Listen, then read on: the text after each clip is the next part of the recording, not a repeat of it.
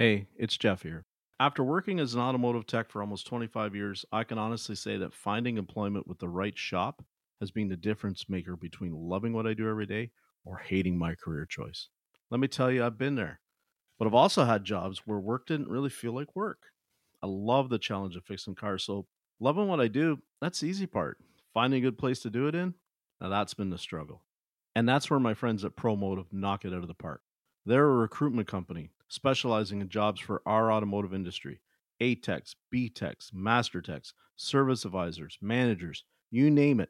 They are constantly looking for applicants in automotive to link them with available job postings at only the best vested shops around the country. ProMotive has a team of professional recruiters that can help you with your resume, prep you for the interview process, and negotiate the best pay and benefits package for you. And best of all, it's free to anyone looking to gain employment. Check them out at gopromotive.com slash Jeff. Gopromotive.com slash Jeff. Just think, you could be just five minutes away from finding your dream job. Three months ago, I left a 27 year career as a professional automotive mechanic. I have zero regrets. Dealership owners and service managers seem to be incapable of understanding that professional techs are sick and tired of being taken for granted and treated like we're expendable and disposable assets. The tables are turning. Professional techs have been leaving the trade in record numbers. As we leave, we're told they have drawers full of resumes and techs pounding on the door trying to get in. It's somewhat gratifying to watch their help wanted ads renewed week after week and month after month were expendable and easily replaced, remember. They resort to bribing the techs they have left into recruiting for them. Wouldn't it be easier and likely cheaper to just treat the techs appropriately in the first place? Good evening, ladies and gentlemen, and welcome back to another exciting, thought provoking episode of the Jaded Mechanic Podcast. My name's Jeff, and I'd like to thank you for joining me on this journey of reflection and insight into the toils and triumphs of a career in automotive repair. After more than 20 years of skin knuckles and tool debt, I want to share my perspectives and hear other people's thoughts about our industry. So pour yourself a strong coffee or grab a cold Canadian beer and get ready for some great conversation.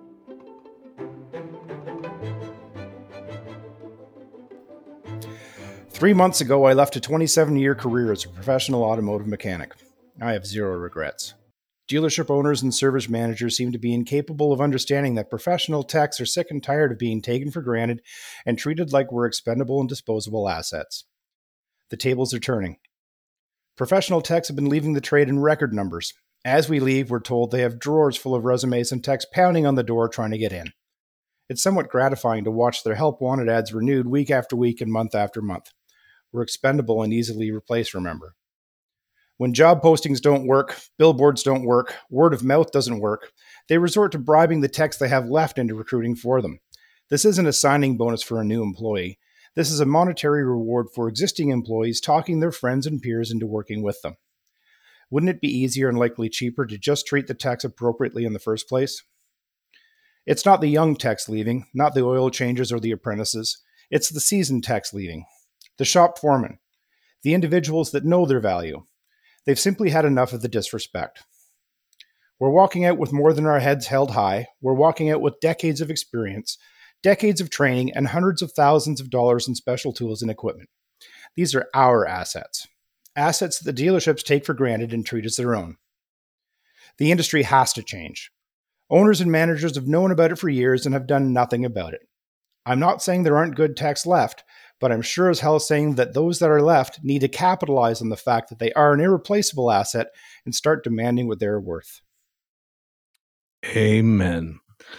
Ladies and gentlemen, welcome back to another thought provoking, excellent episode of the Jaded Mechanic podcast. What you just listened to was a very good friend of mine, Dan Richardson's. Dan put that post up a little over three years ago in a Facebook group uh, it got shared and it got some major traction. At the time, I had met Dan. I didn't know Dan's story. Dan turned out that Dan lives in my little corner of the world, Kingston, Ontario. And, uh, but that post that Dan put up resonated with so many people. It kind of put me on this way in an indirect way of realizing the kind of skill set and quality of tech that's leaving this industry. So tonight, we're going to talk to Dan. We're going to get to know Dan. We're going to hear what Dan has done since Dan put that post up and where Dan's gone. And I can tell you, I know Dan well. He is a phenomenal technician. He has a ton of experience. He is a salt of the earth kind of gentleman. He's everything that a shop owner would want. And yet he washed his hands of it all and walked away from it. And he's going to tell you his story tonight. And I think you're all going to really, really take something away from his story. It's going to rub some people the wrong way. But I want people to just hear Dan's story and think about what Dan did and realize that, you know, when you have the skills that Dan has, you can go anywhere you want to go. So without further ado, how's Dan tonight? I'm pretty good, thanks. Good, man. Good. So, Dan, tell us after that long winded intro, are you still a tech, Dan? I carry the license. Uh, I keep it renewed. I keep it current just in case. Mm-hmm. But I am no longer a practicing automotive tech. Right. Um, And- I don't think it'll ever leave me completely. But uh, Yeah. but no, I, I don't do it for a living. Yeah. So, everybody, Dan, you left the industry and you went to work at a factory, but not just any factory, right? You're working at the local Goodyear tire factory in Napanee, Ontario, Canada, which is about what do we say, Dan? Forty five minutes from where where we are right now. It was a it was a 25 minute drive for me, Yeah. so it, it's really not that far. Yeah. Um, I mean, I've since moved just outside of Kingston, but Mhm. now I'm only it's, it's a 20 minute drive. Yeah, and you've been uh, at you've been at the plant how long now? Oof. July 2019, so just about four years. Yeah, yeah. Uh, you know, a few months of that was COVID. We were shut down, and uh, yeah, and uh, six months of that was in a was in a classroom. But um, yeah, I've been I've been a practicing, uh, I guess you'd call it industrial mechanic now, f- for about three years. Yeah. and, uh, And- let me tell you, I feel like a first or second year apprentice again. because they went through quite a blitz around here, didn't they? In terms of trying to, could we say, Dan, that they were actively trying to recruit what we would call up here a licensed tech, licensed automotive technicians yeah, absolutely, to, to, absolutely. to work in the plant? Because I know, like, I saw the ad when I was off on COVID for almost a year. When I was laid off, I went through the process, did the interviews, went did the testing. You know, ended up my personality would have, as the experts say, would have clashed. Hard to believe, right? But uh, you work with a lot in your in your in your day to day. You work with a lot of really skilled, what we call up here licensed class A, some master level at the dealer level, right? The OE level. Yep. Technicians that have left the industry to go work at essentially a factory fixing machinery that builds Goodyear tires. Mhm. So what's that like with the with the like I don't think you had any kind of difficulties transitioning at all, right? Yes and no. Uh, Mhm. I, I I have, had some issues getting my wrapping my head around AC electrical. Yeah. Why the hell is there a third wire? You know, I, I just I uh I, I couldn't I couldn't I just couldn't wrap my head around it. That was that was the biggest thing. And, and the other thing was just realizing that uh, everything in there can kill you. Mm-hmm. But other than that, for the most part, it's nuts and bolts. Yeah. Yeah. know, You for the said most part, you said last night you carry most of your tools that you need, like pretty much in Oh, your pockets. You know. Yeah, I uh, I wear coveralls, and some guys wear uh, wear you know just pants and shirts and uniforms and carry a little tool pouch. But uh, ninety percent of what we do, we do with uh, a set of metric and standard Allen keys, a small pair of channel locks, an adjustable wrench, and uh, some duckbill pliers. It's uh, Mm-hmm. Yeah. it's you know it is what, and that's just my end of the plant. There's there's three areas of the plant, so I, I deal with a lot of steam and and uh, and uh, hydraulics, but uh, that's I mean ninety percent of what I do that uh, I'm comfortable with that. And then of course I've got a big toolbox that we roll around, and Right. it's it's nothing Yeah. like the box that I have in my home garage now. It's not Yeah. you know my big Snap-on Epiq, but Occasionally you'll I'll tell you, I never used an adjustable wrench when I was wrenching on cars.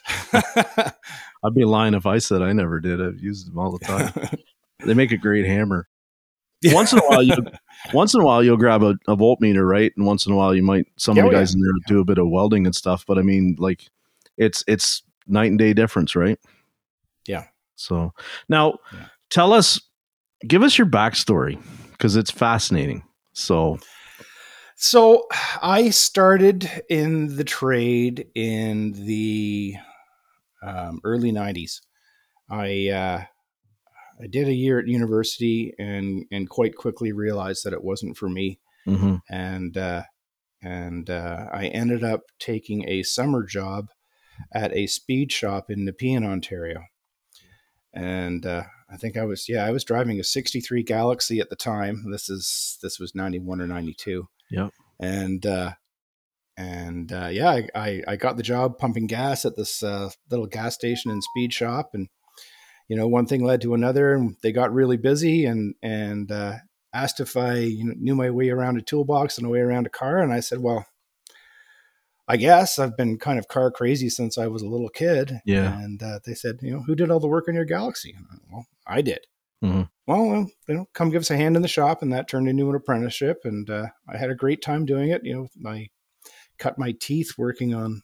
um, Tri-power. Uh, I guess what was it? It would have been a. It would have been a Ca- '59 Cadillac. The first. The first job I ever did was was rebuild three two barrel carbs on a on a '59 Cadillac. with a tri power. That's so Yep. cool. Yeah. Yeah. And then of course went through the the height of the uh, the five liter Mustang craze Yeah. and uh, and uh, I remember I've that a, i've always been a bow tie guy, but but I really like those uh, those Fox platform cars. So I was always still have a a soft spot for them. I was always a bow tie guy too until I got around the Mopar stuff, and then I don't know if it was just repeated blows to the head or whatever, or s- sniffing too much gasoline. But I mean, it, it was I I just something about those. The fact that they were ugly. I, and- I can and- see the attraction because uh, I mean I've got a bit of a soft spot for them, and and uh, I mean I've been without a, a project car for for a decade. Yeah, for many reasons, uh, and you know we can get that later on. Just the the whole trade killed it for me. It was it was a hobby and a passion, and turned into a career, and and the career killed the hobby and passion. Yeah. But I recently you- bought another. Uh, I bought another project car, and and you know I'm starting to get some of that passion back. And I was going to ask. That's not. Is that a Mercury Zephyr or is it a? An it, it's actually a uh, it's a '78 Fairmont Futura. yeah. Okay. and uh, I bought it from a guy who could be me in a parallel universe. You Mhm. know, he's uh, he's the same kind of guy that I am, and he loves cars, and he's got multiple cars, and it just uh, it it worked out, and I gained a friend by buying that car, so I'm I'm, I'm pretty happy with it. That's the It's not going to stay Ford powered, you know. It's it's of course gonna I'm gonna I'm gonna piss everyone off and shove an LS into it. Well, that's how you fix everything, right? That's really. Oh yeah, like, I- I'm gonna make it fast, cheap, and reliable. that's right. I love that. It just cra- it just cranks up the the the blue oval faithful when they you know lift the hood and you've got an LS in it. And like our guest on Tuesday, that episode dropped, young Colin. You want to see head roll? He's got a Porsche with an LS swapped in it. So That's I mean, yeah, but I mean, let's let's be real. That's an upgrade on a Porsche. I don't care what anybody Oh, says. yeah, in reliability, easily. like it, you know. so it- anyway but before we get too far off track i uh, i started my my uh, venture into the trade at a speed shop. Mm-hmm. uh, did a couple of years there and the market dropped out and we hit a massive recession and uh, i ended up leaving ottawa area and heading back to kingston. Mhm. and uh, it was it was a struggle to find some work and i ended up uh, working for free for a uh, speed shop here in town. I just wanted the hours towards my apprenticeship yeah, and uh, that turned into um, not really a job, but I would I would hang out and help out, and got to meet some people in the industry, and uh, and then I got to meet a bunch of the um, independent um, owner operators of small shops, Mhm. and then I quickly decided that I wanted to spend my apprenticeship not in one spot, but move around from independent garage to independent garage and learn as much as I can about every brand that I could right. and uh, gain as many skills as I could. And uh, and I did that. It wasn't until I was just about done my apprenticeship, which actually stretched into five years for me because of the recession in the industry. Yeah. but uh, it wasn't until I was done my apprenticeship that I ended up into into shifting into dealership life. Mm-hmm. And uh, that was that was you know when I got married and and and started to build a family. It was uh, it was I needed the uh, I needed the security and the benefits. Yeah. What I didn't count on was flat rate, but uh, I uh, yeah, I did okay. I did Mhm. okay, and then I just went. I went from dealership to uh, to dealership. Got pretty close to master level in Chrysler. Did a bunch of stuff with Ford. Late '90s for Ford, and it wasn't wasn't very good stuff. I, I didn't. No. I hated working on it. I, you ever get you ever get that feeling where your your fingers just want to you know they don't want to touch the wiring. It was the way Yeah. the connectors felt in your hands. You know, Yeah. we weren't wearing gloves back then. I just I couldn't stand working on Fords. Yeah. Now I own one. Anyway, yeah, I went from dealership to dealership, and um, I got a little bit jaded, uh, as many of us do at uh, Mhm. at the Chrysler dealership. And I think it's the same one that you work for. Oh, that was a yeah. That was that place was a cesspool. We've talked about it, and we, we won't talk about it here because it's just gonna, you know, I'll probably if I talk about it long enough, I'll call out the person that I feel is the most responsible at the time for why everything went bad. Right, old McDonald, and um, it you know it um it just was yeah. I mean that was the dealership that that promised me the world right? That that got me to come leave ottawa and come back to kingston where you know i'd grown up here too right? And that had been i'd left a really good really good lucrative dealership job to be closer to my family. And that dealer promised me a lot. And of course like a lot of dealers a lot of shops a lot of dealers uh, they didn't promise. You walk in and you know I didn't walk in with any kind of attitude. I walked in with confidence. I knew what I could do. They that's why they had several times tried to recruit me, and that's why they finally got me. They needed a guy that could do drivability electrical, and hey, you know, well when I got there and their established guy, his hours took a hit. Um, all of a sudden, they pulled the rug out from underneath me and just took a, a you know the labor ops away from me. Not because, Yeah. and and this is the thing, you people are going to go, oh, you must have had too many comebacks. I had zero zero comebacks. Wasn't that I couldn't do the work. Wasn't that I couldn't get the work done. Wasn't that I was, you know, doing anything shit. None of that. It's was just it uh, was it a unionized shop when you were there? so it had just. I think the union had been gone two years, from what I understand. It was still so like a bleeding wound in terms of like you didn't dare say that word, right? Like you saw if Yeah. you if you whispered it, guys would look over at you like, why did somebody say the U word? The rumors I heard is it cost them over a million bucks to get the union out. You know, the union had done a lot of good things for them in terms of getting them decent pay, getting them uh, better shop equipment, getting them paid holidays, getting them benefits. And so the people, though, the guys that had walked across the picket line were still in the building and were really looked after. And um, you could see that even when they finally, I guess it cost them over a million to get the union to go out. It had to have the eventually enough staff felt the union had done what it was supposed to do, and they voted it out, which is a good thing for the owners, right? Yeah. Uh, you Yeah. don't want one, and this is not a whether I I don't I'm not a union person. I don't think you know if you're running your business properly.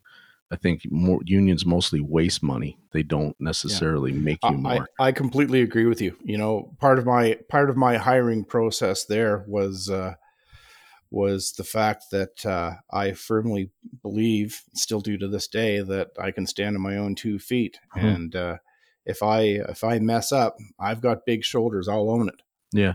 So when you were trying to go, or when you had got there, was the union there when you were there? The union was there. Yeah, Uh, and I couldn't understand what I was paying union dues for because they weren't doing anything for me. Yeah. You know, I wanted to come in early, and uh, it's just the way I am. You know, I'm up at the crack of dawn every day. Mm-hmm. Yeah. So as, as as soon as there was somebody opening the doors at the dealership, I was I was right behind them with my coffee in hand, and I would. Uh, I would, uh, if I had something left over from the night before, which wasn't often because I always like to stay late to finish it, Mhm. I would I would Mhm. get to work on it. And of course that that uh, brewed some bad blood because people thought that I was I was you know trying to to float my hours by working extra time. Well, I mean anyone could have done it. It Sure. wasn't. Uh, I was just trying to get done what I had sold. Yeah. and uh, and you know it was it was it was difficult there. I met some great guys. I think there are Oh. some good technicians that came out of that place. but uh, there was there was a lot of underhandedness and backstabbing. You know, I I started when I started there. I was still an apprentice. I was uh, I wasn't licensed, and they brought me in to do automatic transmissions. Mm-hmm. And uh, I can remember I was that, was that was the one thing that that I had I had uh, I hadn't done in the trade yet. Yep. and I was terrified of them. You know, to me, looking at the inside of a valve body is Oh. the equivalent of brain surgery. Yep. A- and uh, I was terrified of it, but I, I took the job, and uh, and um, I, I was very methodical and clean about how I would take stuff apart. And I remember coming in one day, and all the the parts of this transmission that I had taken apart and laid out so carefully were just jumbled up in a big mess on my bench, and I was just, what the hell am I supposed to do now? And it, uh, I mean, it, it got worse because you know there were there were guys there, and and this this is akin to to the podcast that I listened to today that that dropped Tuesday. Mhm. Uh, you were talking about training. Uh, I, I took every training course that they would throw my way. If it meant I was out of the shop for, for, for eight hours, they paid me the eight hours and, and they paid me the travel time, but they, they also paid the hotel bill and they gave us a meal allowance. So uh, what what also came out of that was was I gained a skill set, Mhm. and that was right about the time when Chrysler was mandating that the tech that did the warranty repair have the skill set to do so. Yes. Yep. So, you know, there was there was two or three of us in the dealership that had the skill set to do one thing. Here's this this young apprentice that was gaining skill set after skill set after skill set. And it wasn't even licensed yet, but uh, I was getting, you know, when when the industry was slow, I was I was I was available to do work. Mhm. And uh, it turned into uh, fuel and electrical and drivability, Yeah. which soured old McDonald. and uh, Yeah. there was you know there was another guy that that he's at the other Chrysler dealership now and and he and I got to be good friends when when I worked there and we went to training together and Yeah. we we helped each other out you know it's a Mhm. flat rate world but if I was on a waiting list doing nothing I'd go over and help him bang off the rear brakes when he was doing front Exactly. you know that Yep. was it was the same deal when when when uh, he was standing around doing nothing and I was hustling to get a bunch of stuff done he'd come over and help me out and the looks we got man yeah. It scared we, we didn't eh? care who got the hours. It was just, you know, it was it's what you did. You helped out. I can remember so many times at every dealer I've ever worked at, like that was just especially tire season, and you've done it too. That's Yep. kind of how you do it because that's how you get through it, right? It doesn't matter whether they're his tires or your tires. If you're both doing a set at the same time, because you know how that's how scheduling goes, Yep. you grab the balancer, he grabs the, you know, or vi- vice versa, and you just get them done, you know, because like you've got so many appointments that day for them. Yeah. That's the only way you get it done. If you stand there like a jerk off and, and block both machines and try to hustle through and, and without and say, no, I don't want to help you because, you know, you're not going to help me, it doesn't work. It's, I wish I knew how many people have gone through that dealer and have been pushed out because of that, you know, that name that we said, because you, you ran into that wall. I ran into that wall. Yeah. Um, lots he, of other he wasn't the he wasn't the reason I left, but No. the- but No. he he was probably part of it. He was probably part of it because management wouldn't stand up for me. You know, Yeah. the union was out. I I don't want to say I I I got the union out, but I know that that my vote against the union was certainly part of getting the union out. Mhm. and I did exactly what they wanted me to do. I uh, I hustled. I did every course they asked me to do. I got every specialty that they asked me to take. Um, when they asked for me to take over the front end rack after the the front end guy moved on to his own shop, Yep. I, I didn't really want to, but I did it. Somebody had to stand up, and I made the agreement that if you know if you'll allow me to keep all my other skills, so that I can do those other jobs while I'm doing front end stuff, then then yeah, I'll do it Yeah. and uh, and it was okay for a little while, and then they started getting a whole lot of blowback from probably from other techs. Yeah. But uh, and then they wouldn't, you know, they wouldn't they wouldn't stand behind what they promised, and, and, and that started to That just irks me. Yeah, If you say you're going to do something, you damn well do it. Yeah. It's That's that's the way I grew up. That's the kind of man I am. Mhm. That's what I demand, and that's and and that's what I expect. Yeah, I, you've heard me use uh, the analogy like a dangling carrot, right? Don't don't do that to me, right? Don't put it on a string that I can't touch it. Like either tell me I I'm not having it, or give it to me and show me the path that I need to to to to take to get the goal, and I'll I'll go Yeah. on the path. It's not a problem, right? I, I understand that I have to work for what I want. Yeah, I found that dealer to be very very toxic and very, you know, people pretended like they were your friend, but they were Yep. in this they were snitches and bitches everywhere they were constantly this guy's doing this it was it was like high school all over again and i mean i Oh, and, and the worst was, you know, one of the service advisors was the guy that had been there the longest. He Yeah. was like that too. He was, Oh. you know, he'd cut your throat. he was the one that had crossed the picket line with the other ones Yeah.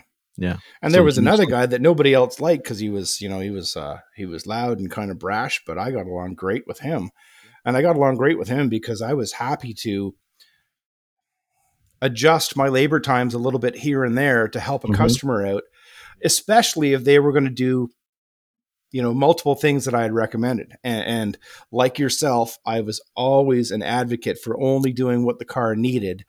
Yeah. And and you know, never never would I ever do an unnecessary repair. I couldn't I couldn't stand the wallet flushes. I, I I wanted to earn my living right, and and I, I kind of made it my mission throughout my career as an automotive me- mechanic to Mhm. try to dispel the myth that that you know we were out to rip people off. yeah yeah i mean I, i've said it before i've never seen a car that was over maintained but i've seen a lot of services that didn't need to be done as often as they were done Yeah. so you know maintenance is maintenance and repairs are repairs and it's they both a car needs both without question but you know nothing irked me more than just watching guys you know make eight hours by lunch because they had four Yeah. flush machines going and have i had four, four flush machines going on a car at once you're damn right i have right it came in Yep, sold so or have I- I. yeah so i'm not going to be the hypocrite and say that i never made money like that but it wasn't i i had a skill set that allowed me to take a broken car or a car that didn't work right give them the analysis on what it needed and give them back a repaired car. If if somebody val- values production more than that ability then i just anymore in my career i don't jive with that particular mindset or management whatever you want to call them right? It's it's not how i was brought up. It's not how i was i came up and it's hard for me now to just to just stomach that you know it's it doesn't impress me. You've heard me all say i don't care wow he made 20 hours today. What did he fix? Oh nothing. He just changed hooked up some machines and dropped and fluid out. Cool. Wow. Yeah. you're Yeah. the man. So how did you uh how did you wind up at toyota? Well, I left that Chrysler dealership and I went to an independent shop uh, across the street. It was a used car dealer. Yeah okay i know the one It Yep. was uh, yeah they they got themselves into some hot water Yes, and uh, um, anyway that was uh, I, I I made sure that the whole service department was was above reproach on that and and I took that because they uh, they gave me a guaranteed salary Mhm. and uh, and and I basically got to run the show and run it the way I wanted to, which meant I could recondition the vehicle to a standard that I was comfortable signing my name to. And uh, and you know, I was doing retail repairs, and I was able to interact with the customers, and I, and I I was service manager, I was was the service writer, I was the warranty administrator.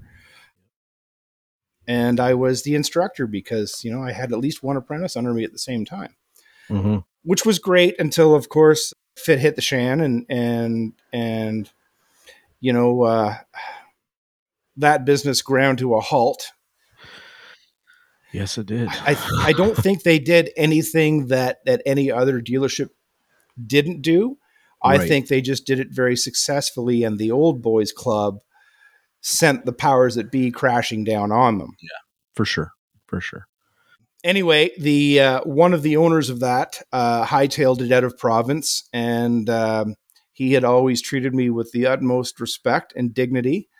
And um, I was going through a nasty separation and divorce, and he offered me the opportunity to follow him out east. yeah So I did. know, it wasn't very long that that I was out east, and I quickly realized he was full of a lot of empty promises. And uh, one thing led to another, and, and we went our separate ways. Yeah. And uh, that's when I, I went back to, to dealer life, and uh, I did. I, I worked a couple years at Honda, which again I really enjoyed. Mhm. Great bunch of guys, great product, Yeah. Fantastic product. If you want to make money, fantastic product. great customer But base. not only yeah, not only that, but it was it was a product that you could you could you could believe in. Mm-hmm. I, I I could have I could have spent the rest of my career working for Honda, except for I mean the general manager of that place was an absolute sleazeball. You know, I was I was extremely productive. I had zero comebacks. I was the guy they called out to talk to a customer to explain a difficult situation, even if it wasn't the job that I was doing. But I've always had this uncanny ability to talk to anyone on their own level Mhm. be it I don't want to generalize, but you know, a ditch digger, if you want to call it, I could get down on their level, or I could turn around and speak eloquently enough to uh, to, uh, to to explain a situation to a federal judge. Yeah. it it uh, I, I've never had an issue doing that. In fact, I, I've always enjoyed doing that. Yeah, my my history too in in the dealership for the longest time when I was in Ottawa was that was the same thing. It wasn't necessarily it was my customer, but if they if the advisors up front that I had a really good rapport with didn't know the answer to a question or wanted customer wanted to know why it was something, they'd call me up and I'd come and I wouldn't spend hours talking to them or half an hour, but I mean there Yeah. was more times than not that I probably spent twenty minutes at the advisor's desk filling the customer in on what was going to be done, why it should be done, why maybe the other shop that had attempted the repair didn't do the repair properly and so on and so forth right? So, and i'm Yeah. the same way as you. If if you're confident in your skills and you have a reasonably good attitude i don't have the best attitude but if you have a reasonably good attitude talking to anybody they're all the same level right? They're just it's it's a customer relationship that that's it. I've never you know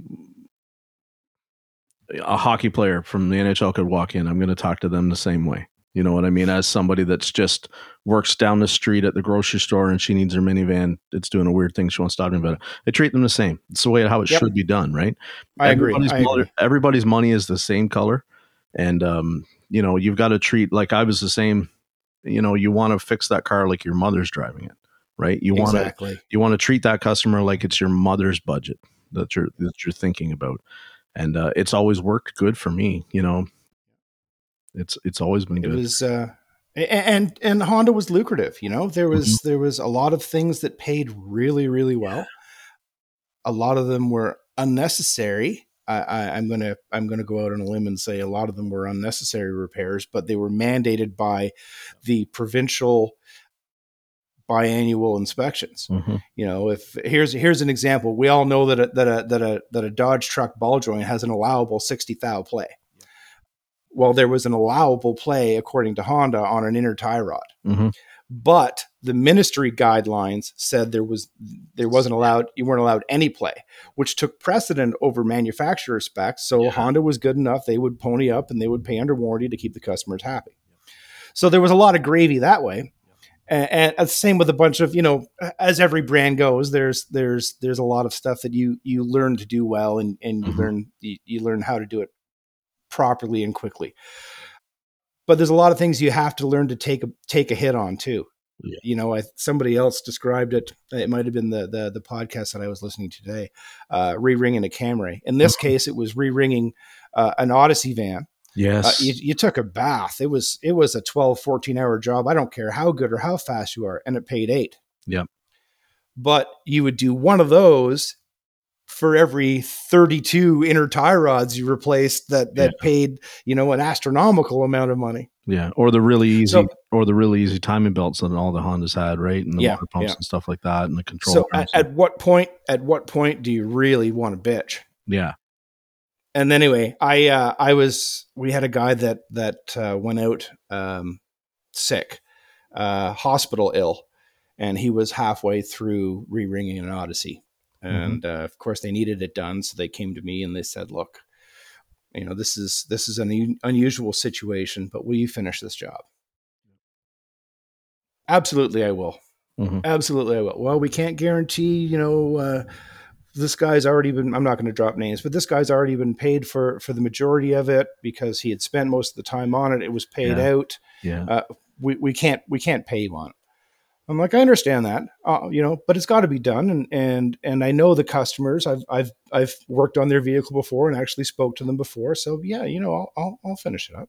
Hmm which uh, which I thought got me in the good graces with with the service manager and the general manager, and uh, it uh, it wasn't long after that that I realized that the guy working next to me who had uh, a fraction of the experience that I did and nowhere near the productivity that I maintained Right. and a much greater comeback rate than I did than I had. I had I had uh, I don't think I ever had. I had one comeback and I ended up proving that it wasn't my fault. Yeah. Anyway, you know, I found out that he was making four dollars per flat rate hour more than I was.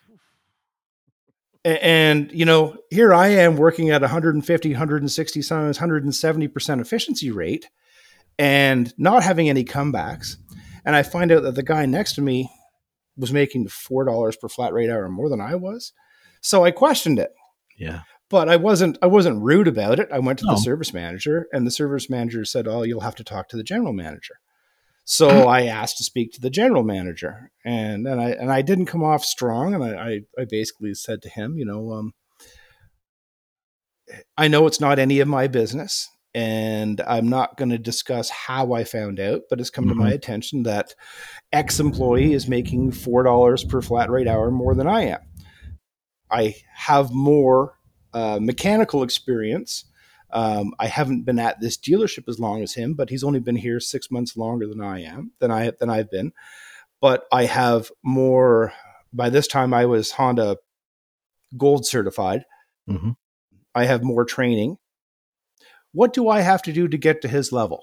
Yes. oh, you've got to keep your bay cleaner.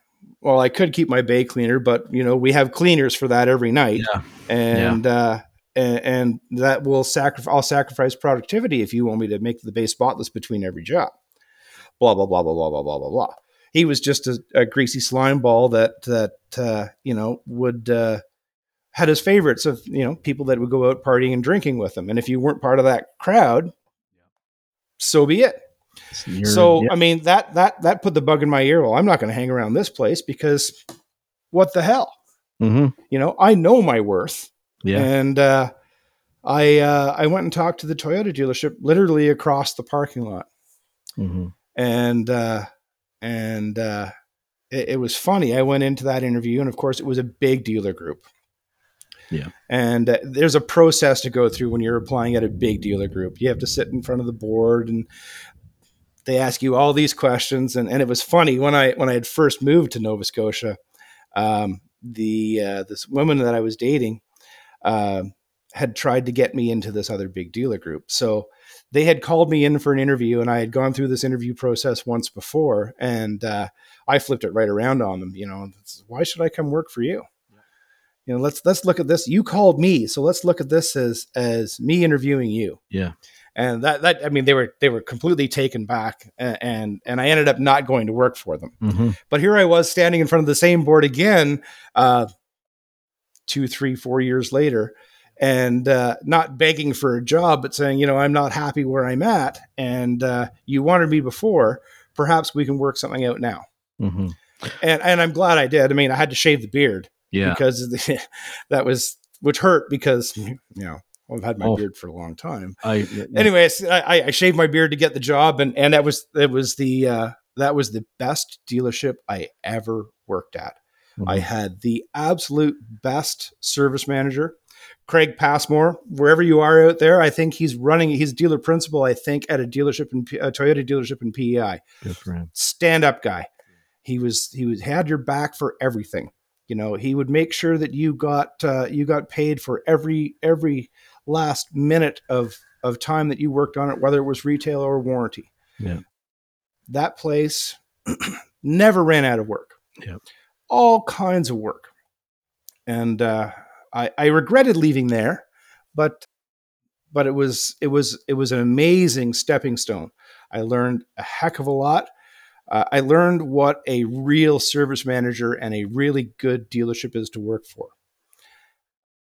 Let's back up a bit, not too far, but I want to. So, when you talk about re ring in the Odyssey, right? And this is a scenario yep. that I think they come to you and they say, well, we can't pay you for that. The time's already been paid out. The tech has been paid. he is unable to finish the job. Like you said, he's in the hospital. Why do they not have like an apprentice that can come along in the shop? Because we've all, you and I have worked with them, right? They're kind of, they're being brought up, they're brought along. That can be one of those jobs where is a really good mentor opportunity for you and for the young apprentice to finish that job because he's already paid hourly anyway, right? And what a great experience he would probably come at that job with such enthusiasm and vigor because maybe last week he was just doing recalls and oil changes. And now he gets to actually put an engine back together. Yeah. Why did they not the next thing you know it's a uh, it's me and the mad scientist got to rip apart the block and change the piston rings you fried you know? It was so, it was it would have been it would have been great to do that. It, it would have been mm-hmm. great to do that. And and i don't know why they didn't. Yeah. I don't think i was the first person they asked. Yeah but I think they came to me because they knew I wouldn't say no. Right. Yeah. Whether and they knew it, was, it would get it done right.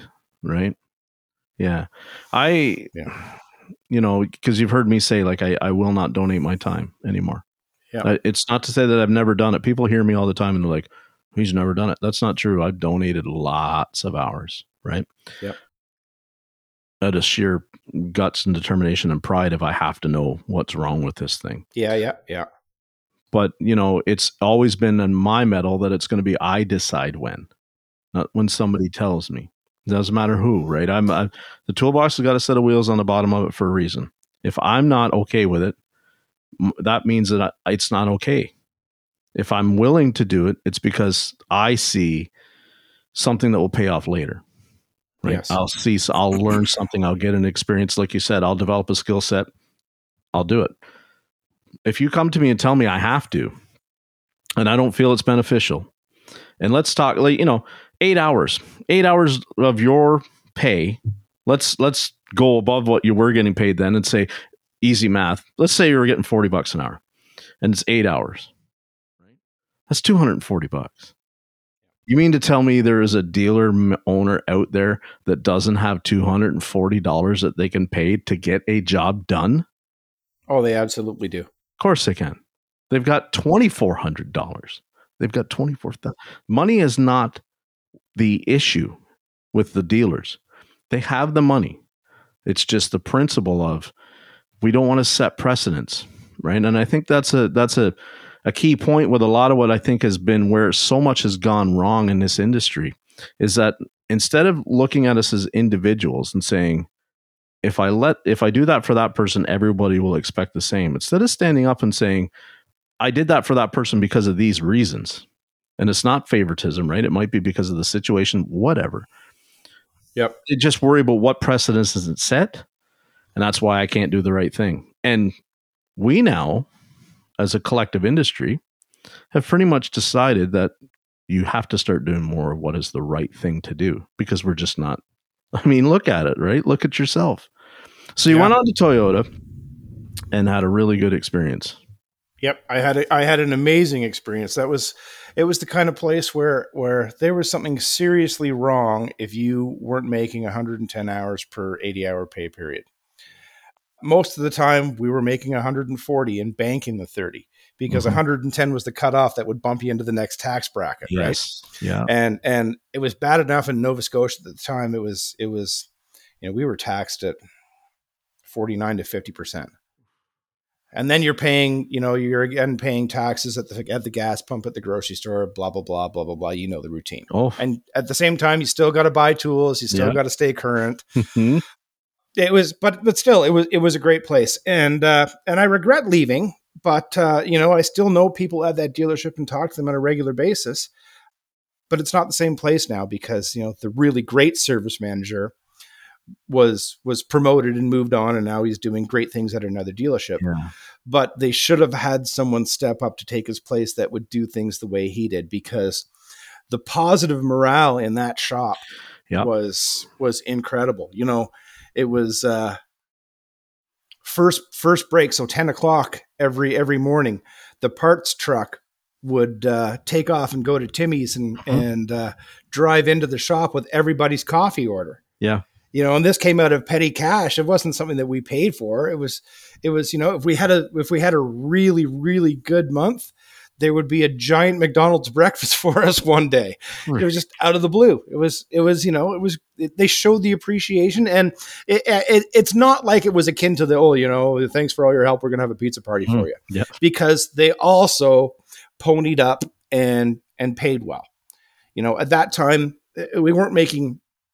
We all made really good money because the hours were there, but the hourly rate probably wasn't as strong as it could have been. Hmm But none of us complained because we were all, you know, at the point we were getting into the high tax bracket. Yeah. Yeah. Enough hours to go around, you know, Yep. fair distribution of the hours, the whole thing. Yeah. There was never any. There was never any argument. There were there were a couple of uh, people that that got fed a little bit, Mhm. but um, I, I'm not going to say unjustifiably so. They'd been there for a million years, and they had cut their teeth, and and uh, they had they had earned their stripes or earned their wings, if you want to put it that way. Yeah. Yeah, I mean, and that's the thing we talk sometimes where, you know, I've seen it. I've worked with the the. I can still remember when I the first dealer I worked at in Ottawa. There was a gentleman there that was at the time. Oh, he had to be 59, 60. Like he was getting really close to the retirement age, and every morning he came in and they gave him probably like three brake jobs, and then the afternoon they give him some oil changes and maybe a PDI, and he consistently made his eight hours. You know, he didn't tackle a timing belt on a neon. He didn't tackle a. I mean, he was he was a beat up old man. Uh, they didn't have him pulling the transmission out of a caravan. They just gave him, you know, lower skilled work that he could consistently hit the time on. Turn it out. He had no comebacks, no real issues. He wasn't too arrogant that if he if he had something on his hoist, he would ask what it was. You know, he didn't bother. He wasn't one of these guys that would look at it like this and you know pretend he didn't see something because he didn't want the warranty to know for fear of doing it. Right? We've seen those cats at the dealership, right? Yeah. Like I didn't see that rear main leaking because I don't want to do the rear main. Yeah, He would write up everything that he was supposed to write up because he knew that he wasn't going to get saddled with it. And they just, for all intents and purposes, like you said, they took care of him. He'd been at the dealer over 20 years. His brother had worked at the dealer with him and dropped dead at that dealership. That breathed his last breath at the job right there. So, you know, is that fed? No, it's not fed. It's taken care of. And I think Yeah, as we, but if there was if there was more of that in the trade, Yeah. there would be less people leaving. Mhm. You know, I uh, I ended up leaving that dealership for for a couple reasons, but the main reason was it was it was time to come back to Ontario. It was time to be close to my aging parents. Mhm. They needed some help, and it was time to be close to my uh, to my children, who you know I spoke to every day in the time that I was gone, but I spent ten years away from. I spent every every long weekend back in Ontario and every holiday back with them, and had them out for visits and everything. But it, it wasn't the same thing. It was it was just time to come home, and uh, and I would have loved to have come right into the Toyota dealership when I came back. They were in fact my that was my first stop, and they said, "Well, we know the service manager of the dealership you were at. We know him well." and uh, we would love to have you on our team here. We just don't have room for you right now. Yeah. If you can stick it out and find another job to last you, you know, six or eight months, then you're going to be the first person we call. Mhm. So I, uh, I thought, you know, well, I had a, such a wonderful experience at Toyota before that this is, yeah, I'm going to find something just to tide me over until I can Yeah. get into this place because I've got that good feeling. And uh, and I did. I worked at uh, I worked uh, in a motorcycle shop for I think it was close to nine months Mm-hmm and really enjoyed that because that was a whole different kind of clientele. Oh, it's- can you yeah. imagine? Can you imagine having clientele that came in were throwing their money at you? Yeah. Well, you That's know what? Uh, I, I have this amount of budget, so let's do this. And then you get halfway through it, and the customer calls you up and wants to speak to the guy working on his bike. You know what? Maybe maybe I can find some more money to do this. And and you start to do that, and, he'd call you back in the next week. You know when you're halfway through that big rebuild. You know Mhm. what? Uh, if you're into it this far, let's do this. I'd, I'd never seen anything like it, and I got to ride motorcycles around. It Yeah. was it was you know it was a cool job. Completely. I. I'd never had a service manager that said uh, you need to get more tattoos and grow your beard out longer. So that was a pretty cool place to work. But then Toyota called and, and the money wasn't there, right? So then Toyota called and said, "Hey, we've got a spot for you." And uh, I I don't think they'd even got the words out of their mouth, and I was running to my service manager's office to put my notice in because that that's where I wanted to be, uh, and I fully expected to be able to go from what I knew from the brand and the way Toyota wanted their dealerships run. I expected to come into the same thing. Yep and the demographic man the demographic was so different between the east coast and and and and uh, the toyota dealership here yeah I, I, don't know what it was but uh, uh, you know i went from almost triple digit salary to uh, to uh, barely being able to to you know keep my my myself fed yeah yeah it was it was it was a struggle to make I'm just going to go and say it. It was a struggle to make. I didn't even make fifty grand a year there. Yeah. And, and you know, I was I was I was making ninety at the mm-hmm. uh, Toyota dealership on the East Coast. Yeah. What gives? It's the same product. It's the same warranty ops. It's yeah. the same. How how different was the door rate? Not different at all. So there you go. Really, really close. So so you know, I, I don't know what the changes. I don't know. I really, but it started to get me more and more jaded because then it was, you know, can you do this? Can you do that? Can you do this? Can you do that? And at first it was like I was the new guy. Okay, yeah. I want to I want to prove I'm a team player. Sure, I'll go out and I'll scan that car in the parking lot. Or, you know what? Okay, I'll I'll, I'll take a point two hit just so we can sell this job. Mm-hmm. And uh, but then it be, started to become more and more expected.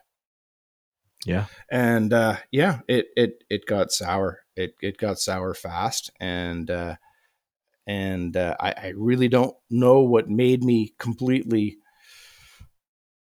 flip my train of thought. But I was I was sick and tired of it. I was you know, no, I'm I'm not going to stand up for this. I will I will do anything that you want me to do. And I was I was the guy that that that uh, you know that they would seek out to do the hard stuff. Yep you know that place had a old uh, right hand drive diesel uh, Land Cruiser as a as a plow truck, and it would barely run. And uh, we were slow one winter, and and the shop foreman at the time, who I ended up replacing, he was yeah. an amazing guy. He'd been there for you know thirty years. Anyway, he said, uh, "Look, we're slow." He, you know, he seemed like a pretty bright lad. Do you want to take a crack at that uh, at that old Land Cruiser and see if you can't fix it up a little bit. He goes, I'll, I'll generate a, a straight time work order for you and, and have at it. Yeah. Sure. Well, the next thing you know, I was I was in there and I was I was learning how to tweak the pump and uh, mm-hmm. and uh, play with the wastegate a little bit, and and the next thing you know, that thing was plowing snow like you wouldn't believe. And, and uh, the guy that drove it, he came back in and he was cursing and swearing. I don't know what the hell you did to that thing, but it's never run that good. and no, it was it was a good feeling because that, that was the kind of stuff that I that I like to do. Right, yeah. I like to do what other guys couldn't, or I shouldn't say couldn't, what other guys didn't want to do because right. it wasn't lucrative. It wasn't the norm. It wasn't lucrative. Yeah, the challenge gets addicting, eh? Like that's the thing. Yeah, oh, it doesn't ever. You know, like what will make you give up time on a, on a job, or what made you do this, or made you do sometimes the, that ego thing just gets gets you know to be able to say puff your chest a little bit more the next day and go man that one was a kicker but i kicked it finally you know? Yeah. that's that's where I, I i thrived in that environment. I don't know where it comes from. It's just something that like you know and i didn't fix them all. There's cars that i didn't fix right? Yep. There's cars that just kicked my butt, and we either ran out of time or ran out of money or whatever. We just never could get to the bottom of it. It was too intermittent stuff like that. But. I fixed enough of them that I had, you know, I was proud of what I could do. And um, yeah, at the end of the day, you have to get paid. And when the customer says enough's enough, I'm not paying for any more. That's mm-hmm. you. You've got to agree to wash your hands of it too. And uh, and I, I never had an issue with that. I would I would work my guts out for someone as long as as long as they were going to you know mm-hmm. keep paying for it. But yeah. uh, eh, I didn't I didn't create the flat rate flat rate lifestyle. I just was forced into it, and I didn't write the rules, but I was going to follow them. Yeah, was that? I, I go ahead. Go ahead. I was going to say I uh, I ended up getting fairly jaded. Uh, the place went through some some management changes, some ownership changes, Yeah. and uh, I saw a lot of good people, you know, shoved out the door, and uh, some real slime balls take their place. Yeah. Well, and that that led to me being more and more jaded and then that amazing amazing shop foreman that that the place had for so many years decided he was done mhm. and uh he went to bat and, and took me aside and he goes look i'm going to be out of here in a year i want you to take my place i'm going to start grooming you i'm i'm i'm going to start you know putting a bug in in all the upper management years that that i want you to take my place when i leave. Okay well i i really appreciate that. That that made me feel good. It made me feel justified in in all the in doing all the hard work and all the extra things that i had done for so long. Yeah.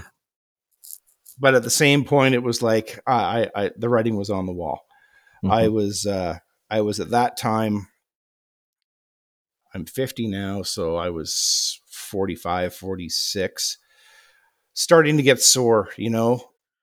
You can only pound it out on the concrete floors for so long. It it uh it i started look like like you're doing now i was looking for the exit strategy. And uh and uh you know the uh the moving into the shop foreman position was was what i had hoped would be my exit strategy. Mhm. In moving into that i had to be at a certain skill level that was just something that toyota mandated so that meant that that this dealership that that almost never sent anyone to training had to send me for training Right. um, which was which was okay. I was I was all right with that. But I remember I remember talking to the instructor at the course, who is this this uh, Irish guy, and uh, and thick accent, but oh, was he ever bright? Was he ever bright?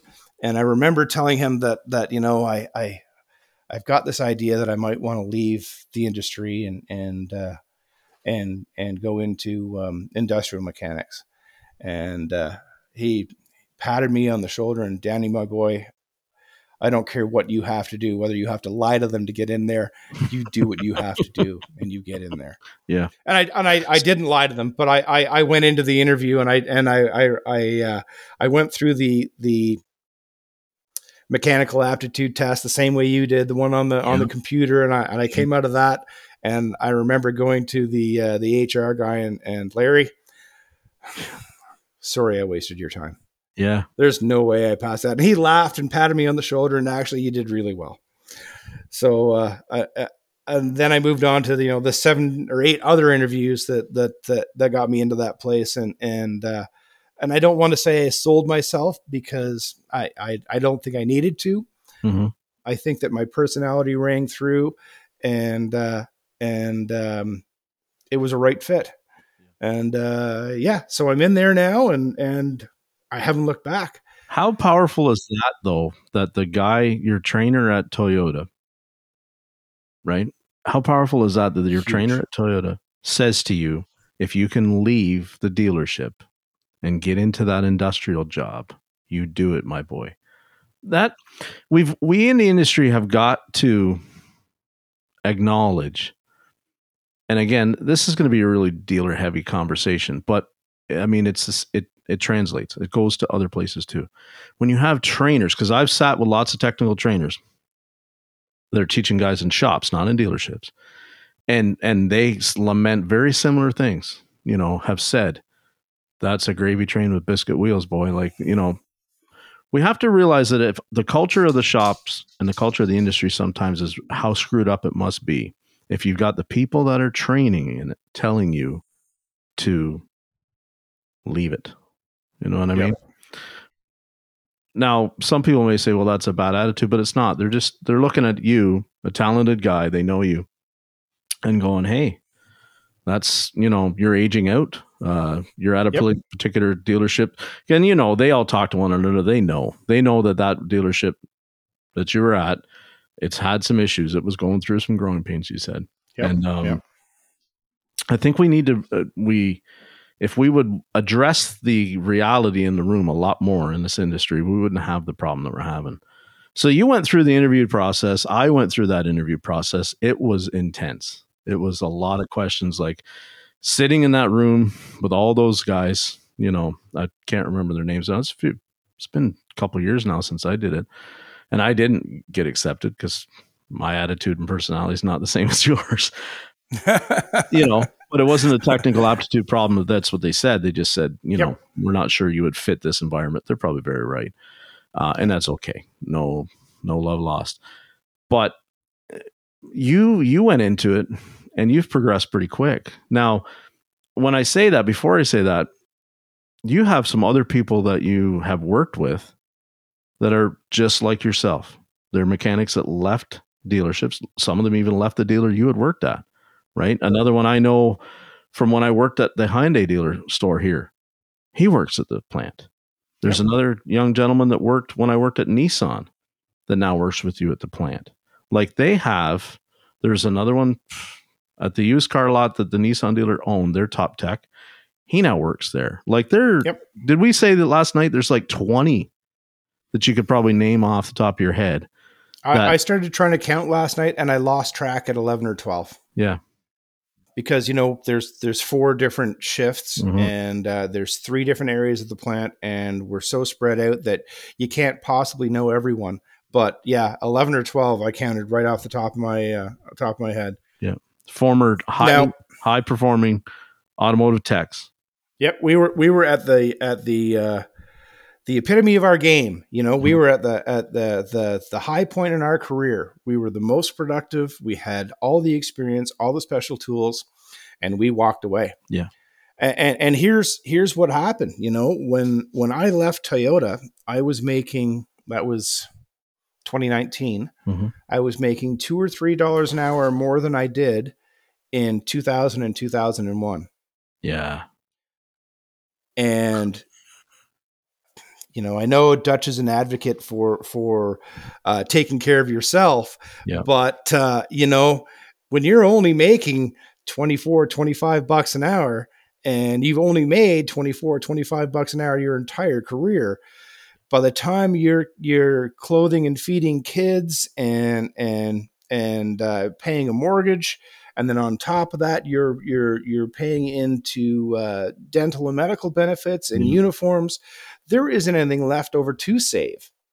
So it, here we had a uh, a rival trade mm-hmm. seeking out the the talent pool from another trade. Yeah.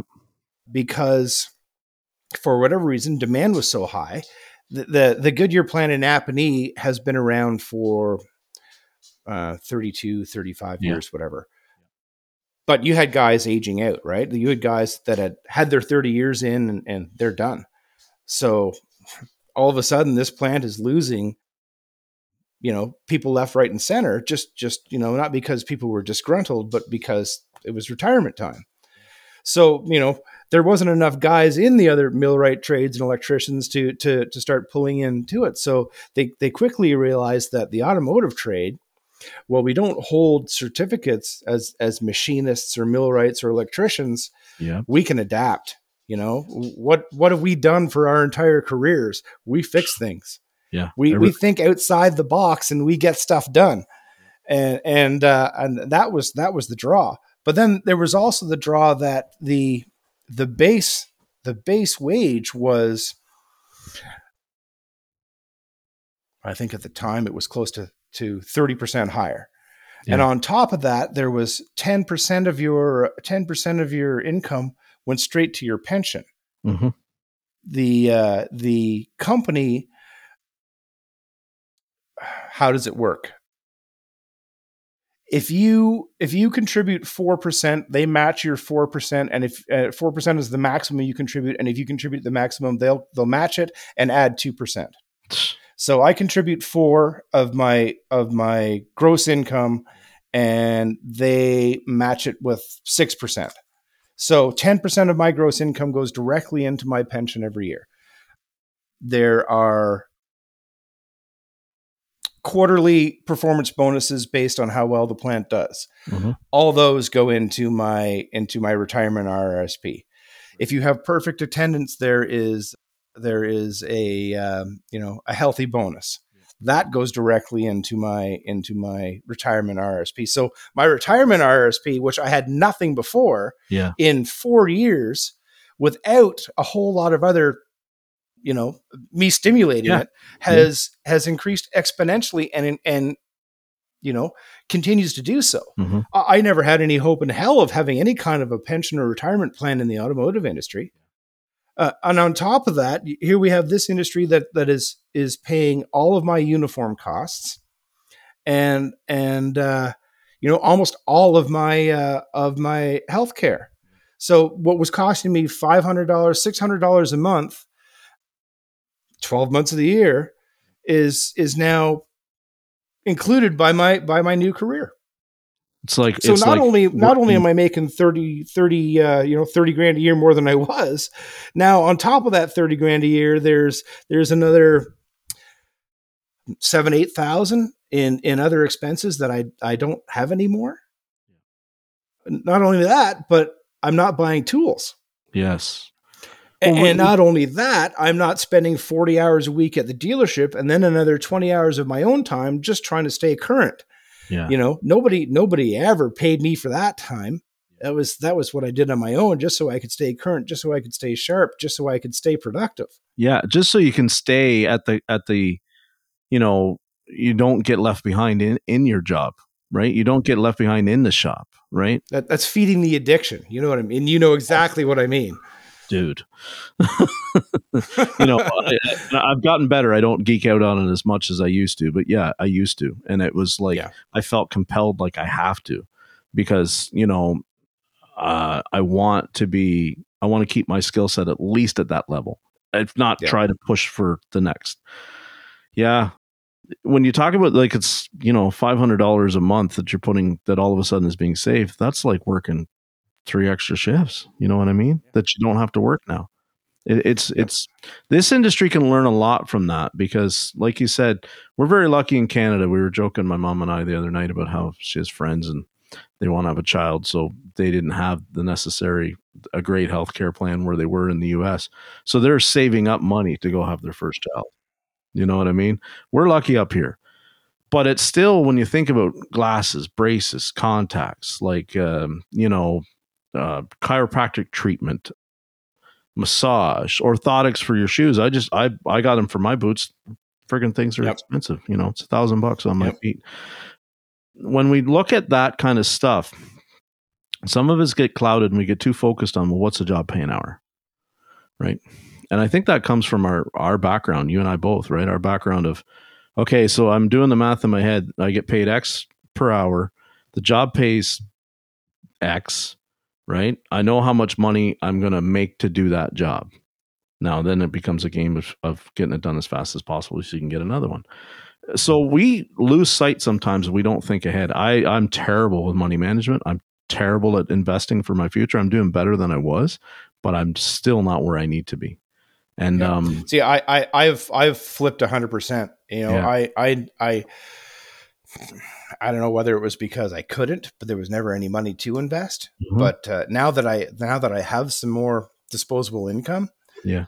i try to live at that same level that i did on my Yes. my old income but but i know full well that i i can't keep this up forever you know my everything Mhm. hurts you know my eyes hurt my hands hurt my teeth hurt you know holding Yeah. a flashlight in your mouth for so many years and i Oh. know i know it's finite right i i i'm 50 now i maybe have another 15 years mhm. and uh, I am going to give it my absolute everything. And I know I'm not as fast as as a lot of the young guys, but I outweigh some of these guys by by you know 100 120 pounds. yeah, When there's heavy shit to lift, I I'm the bulldog. I will I will do whatever I can to slug it out and and and be part of that crew and and do my part. I, I, simply cannot be what I was in the automotive trade. Like I like I said at the beginning, I feel like a first or second year apprentice now because there's a lot of stuff that I don't know. Mhm. AC electrical, I'm much better at it now. I'm comfortable with it now, and I know how to be safe around it. But I was, it was like, it was so daunting when I first went in there, oh yeah, dealing with uh, with with PLCs and and different platforms and different programming. It, it uh, you know, if I dealt with it every day, I would probably be proficient at it. But at my end of the plant, I'm dealing with older equipment that it's been there since the plant was was first built, Yeah. and uh, I get to do what I love and what I do best, and that's that's fix stuff and make it work. And, and uh, you know, I, I don't want to I don't want to to steal David Freiberger's Freiberger's um, terminology, but at some point you just have to get it running. Don't get it right, just get it running. Exactly. because there aren't parts you know? With the, this this whole pandemic has changed um, has changed every industry out there. Mhm. we can't get parts you know? What are you supposed to do? Well, and that's an interesting thing because like I've seen that now. You're kind of stepped away from the industry, but now everybody in the industry right now is talking about EPROM, right? And how they're able to salvage a module now. Like you know, because you know in the dealer there was only one way to do it, and that was the way the dealer way, and that was it. Yep. The way that these guys have been able to hack this and you know chip repair and swapping chips so that you know it's amazing, Dan. And I, I sit there and watch these way smarter cats than me do these videos and, and talk about this kind of stuff. And I'm lost. I'm totally like lost. They're just like at another level. And it's so cool. But it's been driven by the part shortage. It really has. And then I'll tell you, even the parts that you can get, the quality is terrible. yeah It's oh, terrible. Yep. You know, brake rotors don't last as long as they did two years ago. I don't care what anybody says. They're rusting up faster than they were. You know, front end parts, garbage, man, garbage. Like, I see the same thing with with pressure transducers Mhm. and and steam fittings. You know, what would last six months is now lasting a month before it Yeah. has to be replaced. It's it's the the quality is just it's gone. And what do you do? You, Yeah. you adapt and you try to overcome, but uh, it, it is what it is. so you, you Uh, made, and oh, go ahead. Go ahead. No, you you- go ahead. Okay. So you made a good comment when we were talking real quick last night. You said that you'd seen now with all the kind of that the plant had hired away from Kingston, these techs that are now working for you or working with you, right? You working over them, whatever. They're on your team. You see that there's now a, a shortage that's even compounded within the technician shortage. But in my area, I would agree 100%. I've, we, I talk to people all the time in my area, I can't think of a shop that isn't trying to hire a tech right now. There was Yeah. a shortage, and there's a massive shortage already in the industry. And then in my local area, it's huge because they sucked up a lot of the talent, right?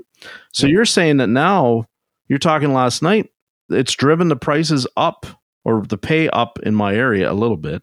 It's still Yep. not anywhere near it where it needs to be. We're still underpaid in this area by gross I agree. but you're saying now that you're seeing some of the guys in the in the it's getting closer to what it's you know paying for your job and you're seeing Yep. guys that are like we talked last night we talked to two guys that that went back you know left the the shift work thing i think is what is hard on some people right to make It, it is. Yeah, uh, personally, I love it. Yeah. I mean, I, I'll be on I'll be on nights this weekend, and uh, I, I don't have any problem adapting uh, Mhm. to the to the flip flop back and forth. I, I, personally, I like it. I love having days off during the week. You know, if I've got to deal with with which I haven't had to deal with my entire life, if I have to deal with medical appointments Yeah. or legal stuff, or or you know, I'm doing a bunch of renovations to Yeah. to my to my house, I can do it myself, and I can do it during during the week on my time off. Yeah. I, I'm still working the same amount of hours that I that I ever did at, at a shop, but it's Mhm. it's spread out. You know, now it's 12 hour shifts, and it is what it is. do you find i mean i'm, I'm going to think I, that i already know the answer to this because i know what you're like i was going to ask you did you find the 12s hard to do but then i think you and i are probably cut from the same that most days we were probably there already 10 anyway Yep. right? So two more doesn't make a difference. Like i was no, I I, was I don't have any problem with it. yeah i was the same when i was at the dealer like we our eight to five was our regular shift.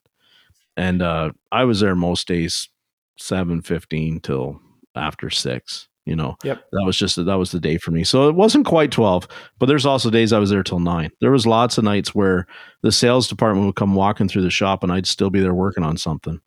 And Yep. they'd be like uh you're still here? Yep okay and the way that worked is uh, they locked everything you would bring your car in and park it in the service bay so that the security system was all like set up in the showroom and all that kind of jazz. But we didn't have security system back in the back shop, and you just drove out the door at the end door of the shop, and it would open and come down, and everything was locked. And that's how you left. If you didn't bring your car in by that time, and you walked through the man door and then got in your car, you'd set the alarm off, but you could drive out and it was cool.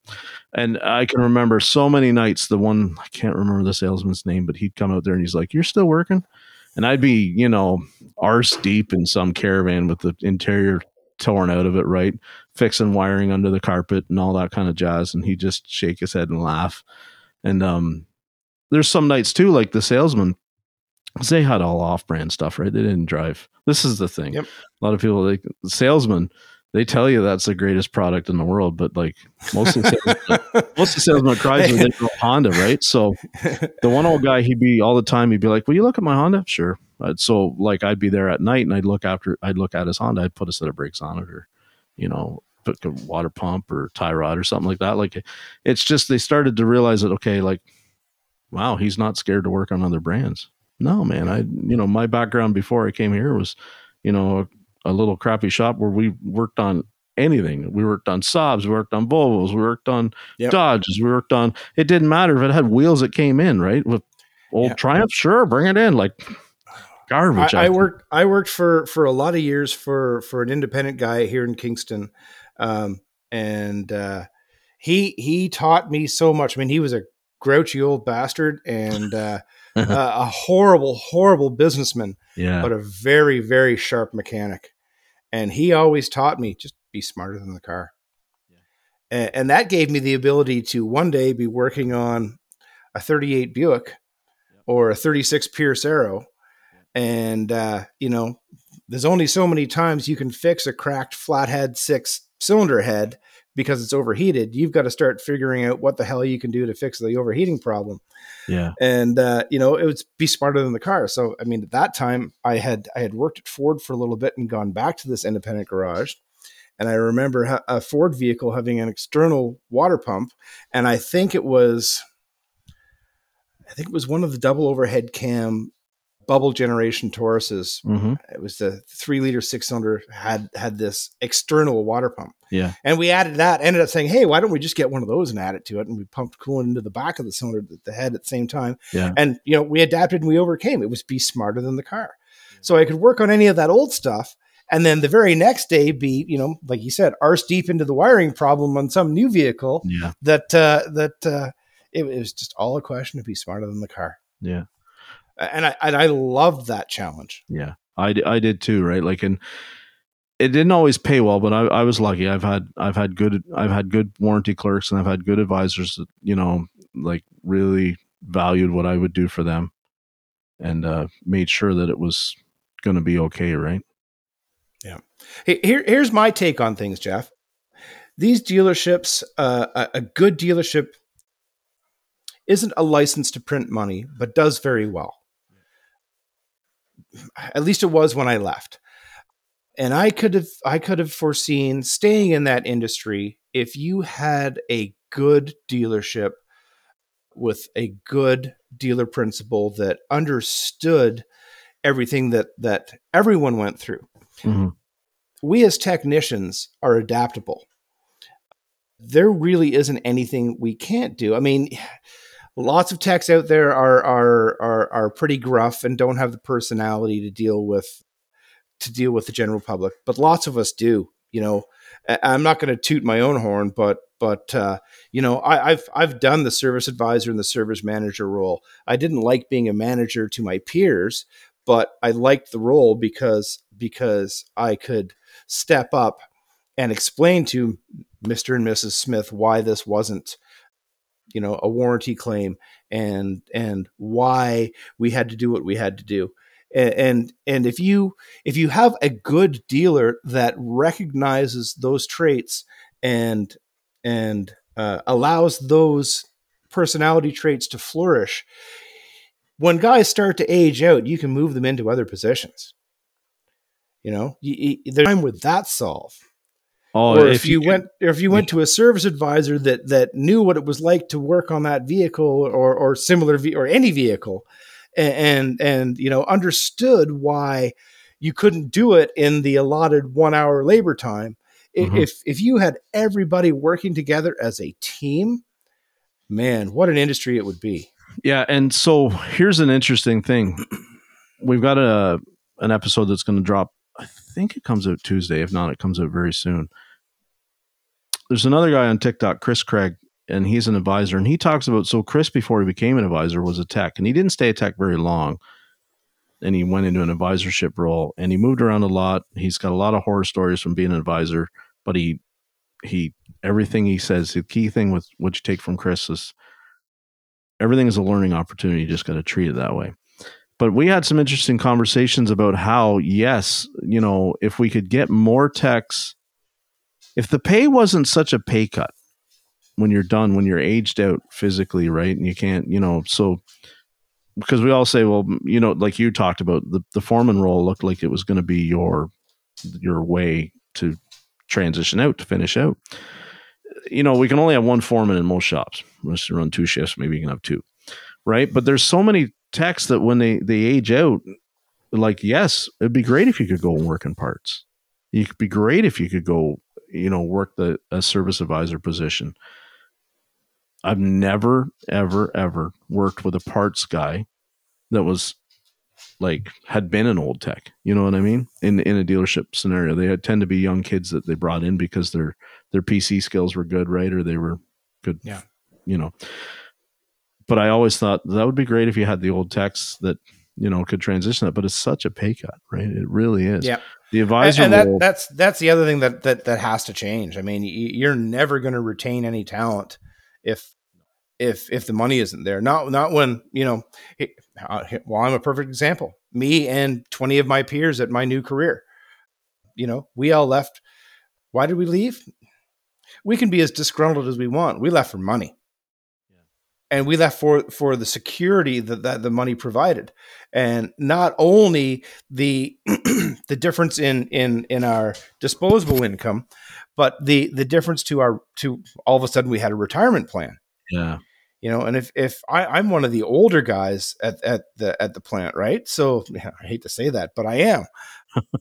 But you've got guys that are coming in late 20s some mid 20s some early 30s uh, they can conceivably put in another 30 years hmm i can't Yeah. i'm never going to max out my pension but but No. i'm going to do everything possible to uh, to jam as much into that that pension RRSP and my other personal RRSP and tax free savings account that I can now that that I was never able to do before. When That's my and- only hope.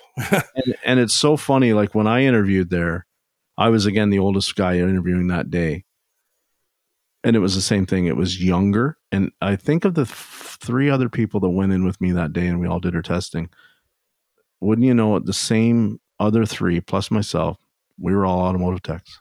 Yep. all interviewing for these jobs right because they've been popped up on indeed and popped up on you know job monster and all that kind of stuff and it's like they're hiring. And you know if you have 310s 310t certification you know automotive truck coach come apply for this job you know we need your skill set and you know I, I remember it was good because you know how it is when you're tech you go anywhere right? You end up talking shop. And it but it, there i was. So i'm i'm thinking as i'm doing the interview i'm here with three other mechanics that are trying to get out. And then uh, you know it in the plan as well even some of the established guys that are have retired out now they jumped to the plant 30 years ago where they had been techs. They weren't all millwrights right um, the guy that took me through i can't remember his name but we did the you know the on hands rebuilding the pump he was an old he was an old tech he'd been a tech he still worked Mhm. at at home you know Yep. he's talking about his custom side by side that he built right he's still a tech but Yep. he got out of the industry 25 years ago and took this great job when they built the plant there right like so Yeah. it kind of made me laugh because you know somebody back then probably would have never said to him oh you're a quitter or oh you know blah blah blah. Like look at you it's all they probably would have went look at look at john. You know he got himself a really good job when the plant opened 25 years ago. Now he's retiring out. He's like but yet i see this this animosity lately towards like young Colin that's that's he's catching a lot of flack from some people that are like you're quitting. You got somebody said, "Oh, you have no passion." It's not I've known you a while. It's not you don't lack passion. I yeah. don't lack passion. Somebody that gets burnt out and wants to quit and leave and go to somewhere else. They don't it's not that they don't have passion. Yeah. But everybody has a limit, right? Everybody has There the, was a t- there was a time not that long ago where I would I would, I work, work, my, my eight to 5 mm-hmm. and then I would spend another four or five hours working on my race car. Yeah. Yep. Uh, which wasn't really a race, car, but it was, autocross or or yeah. whatever. It was my my toy car. Yeah. And and and I mean, I, I miss doing that. I I can't wait to to have the time to uh, yeah. to start playing with my my new project because you know uh, now I now I have a little bit of disposable income that I can throw at it, and I've got to weigh the balance between how much do I want to put into retirement. But hey, I'm I'm old, but I, I want to still have fun, and and I want to do this while I can still wrench. So you know, I, I fully plan to open you know the QA1 parts catalog and order everything for a Fox body for this this old Fairmont Futura and uh, and go to town. And, and I and it, it's like it's totally reinvigorated my my the passion that used to be there. It, it's relit the flame. You know, I was I was out in my garage this afternoon hanging hanging LED lights, thinking, okay, well, I can bring the Futura in here this this winter, and mm-hmm. and uh, I chopped half the uh, built-in workbench out of the garage so I could I could slide my my Epiq toolbox into that corner and and and you know i'm looking at it going okay well the compressor's there. I don't have that many more air tools but i can run airlines here. And it's just all that passion is starting to come back. It never fully leaves you. Yeah. And, and you know i i still think that if the automotive industry could could fuel that passion while not grinding away and, and mm-hmm. chewing us up and spitting us out, then then what a fantastic industry it really would be. Yeah, I, I, I don't have the answers, but but I don't regret leaving it. You know, I know some guys talk about like their dealership. Maybe they send them to you know they won tickets to the Molson Indy or something, right? And they came home absolutely jazzed about you know fixing cars again and wasn't that cool and all that kind of stuff. But I think the reality sets in really fast, right? When you come back, because you're still back to that same, oh, look at this first job I got handed today. Like it, it, it's, I'm not going to make any money on that. Like it just that, that, or, you know, if we, if we step away from the flat rate commission based uh, our kind of argument for a minute, if you get that car that just kicks your butt, you know, and there's a deadline and everything else, that's the grind you know what i mean? And we all just accept it and we embrace it and it's cool. We we we work through it. I don't have you know me i don't have the passion for cars anymore. Yep. you know I, am all about the fishing thing. But i mean it's the same thing like i i know lots of techs that well actually our our friend mark mark still loves wrenching on cars right? But mark wrenches now on like his fun thing is he wrenches on boats you know or yeah he went and, and into that thing where now Mark does, you know, standalone gen sets and stuff like that. Like he, there's so many things that if you're got that skill set that we have, I'm not saying, you know, that to leave the automotive industry, but just keep that in mind. You know, if you just think that, like, if you're so burnt out, don't think, okay, I, I want to go a completely different path and go into culinary or go into computers or something. I mean, do ultimately at the end of the day, do whatever makes you happy, but realize that you can take like you did that skill set that you have of fixing things, making things work, getting it running, not necessarily running right, but getting it running. You can take that and people will pay good money for that skill set that you bring that outside of the box thinking, that problem solving ability, that, you know, grind and grit and determination of, you know, the, the, all that intuition that we develop from how something feels and sounds and smells and you know how it acts that's all stuff that people need and it's sometimes it's a skill set that you don't learn it any other way yep. but just going through it and it's i think it's a talent that is the next generation coming up we don't you, you and i got it a different way because we we pissed around on you know old stuff when it was before we was in the job. You know what I mean? You've heard Yeah. me talking all the time about how Ian and I would fart around on that green old truck of his before we ever were mechanics, right? Yeah. It's what got us. So we developed a way of thinking and a way of that's when we had the passion. The passion's not gone, but you know, the grind is is the job. The grind is the job. It's the way we have to approach the customers. It's the way we have to approach the, the vehicles. It's and I'm not in a bad place. I'm not. I'm in a place where, you know, nobody's forcing me to turn X amount of hours by the end of the day. I don't I left that life a long time ago. Yeah. I'm I will not do it again. It, to me it just doesn't jive. And it's not that I can't produce. There's just so many variables outside of my control that affect my production that it's a moot point at this point. We don't even discuss it. You know, did you fix the car? Yeah. Did we get it done on the day that it needed to be done? Yep. Cool. Right on. Perfect. Here's your paycheck. Yeah. You know, yeah. Yeah. If we could go to that,